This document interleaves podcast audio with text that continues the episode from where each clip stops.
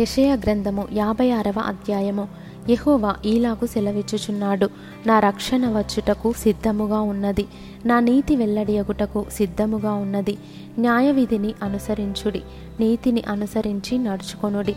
నేను నియమించిన విశ్రాంతి దినమును అపవిత్రపరచకుండా దానిని అనుసరించుచు ఏ కీడు చేయకుండా తన చేతిని బిగబట్టువాడు ధన్యుడు.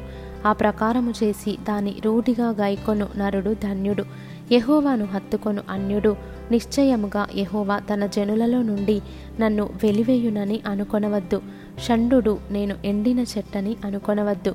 నేను నియమించిన విశ్రాంతి దినములను ఆచరించుచు నాకిష్టమైన వాటిని కోరుకొనుచు నా నిబంధనను ఆధారము చేసుకొనుచున్న షండులను గూర్చి యహోవా ఈలాగు సెలవిచ్చుచున్నాడు.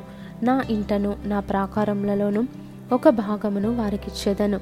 కొడుకులు కూతుళ్ళు అని అనిపించుకొనుట కంటే శ్రేష్టమైన పేరు వారికి పెట్టుచున్నాను. కొట్టివేయబడని నిత్యమైన పేరు వారికి పెట్టుచున్నాను. విశ్రాంతి దినమును అపవిత్రపరచకుండా ఆచరించుచు నా నిబంధనను ఆధారము చేసుకొనుచు యహోవాకు దాసులై యహోవా నామమును ప్రేమించుచు ఆయనకు పరిచర్య చేయవలెనని ఆయన పక్షమున చేరు అన్యులను నా పరిశుద్ధ పర్వతమునకు తోడుకొని వచ్చేదను. నా ప్రార్థన మందిరములో వారిని ఆనందింపజేసేదను. నా బలిపీఠము మీద వారు అర్పించు దహన బలులను బలులను నాకు అంగీకారములగును. నా మందిరము సమస్త జనులకు ప్రార్థన మందిరం అనబడును.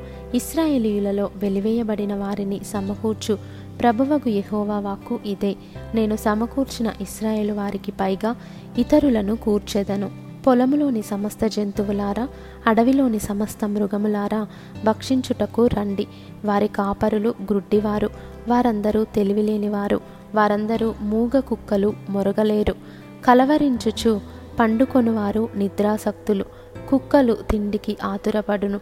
ఎంత తినినను వాటికి తృప్తి లేదు. ఈ కాపరులు అట్టివారే.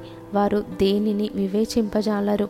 వారందరూ తమకిష్టమైన మార్గమున పోవుదురు. ఒకడు తప్పకుండా అందరూ స్వప్రయోజనమే విచారించుకొందురు. వారిట్లందరూ నేను ద్రాక్షరసము తెప్పించెదను. మనము మద్యము నిండారులగునట్లు త్రాగుదము రండి. నేడు జరిగినట్టు రేపు మరి లక్షణముగా జరుగును.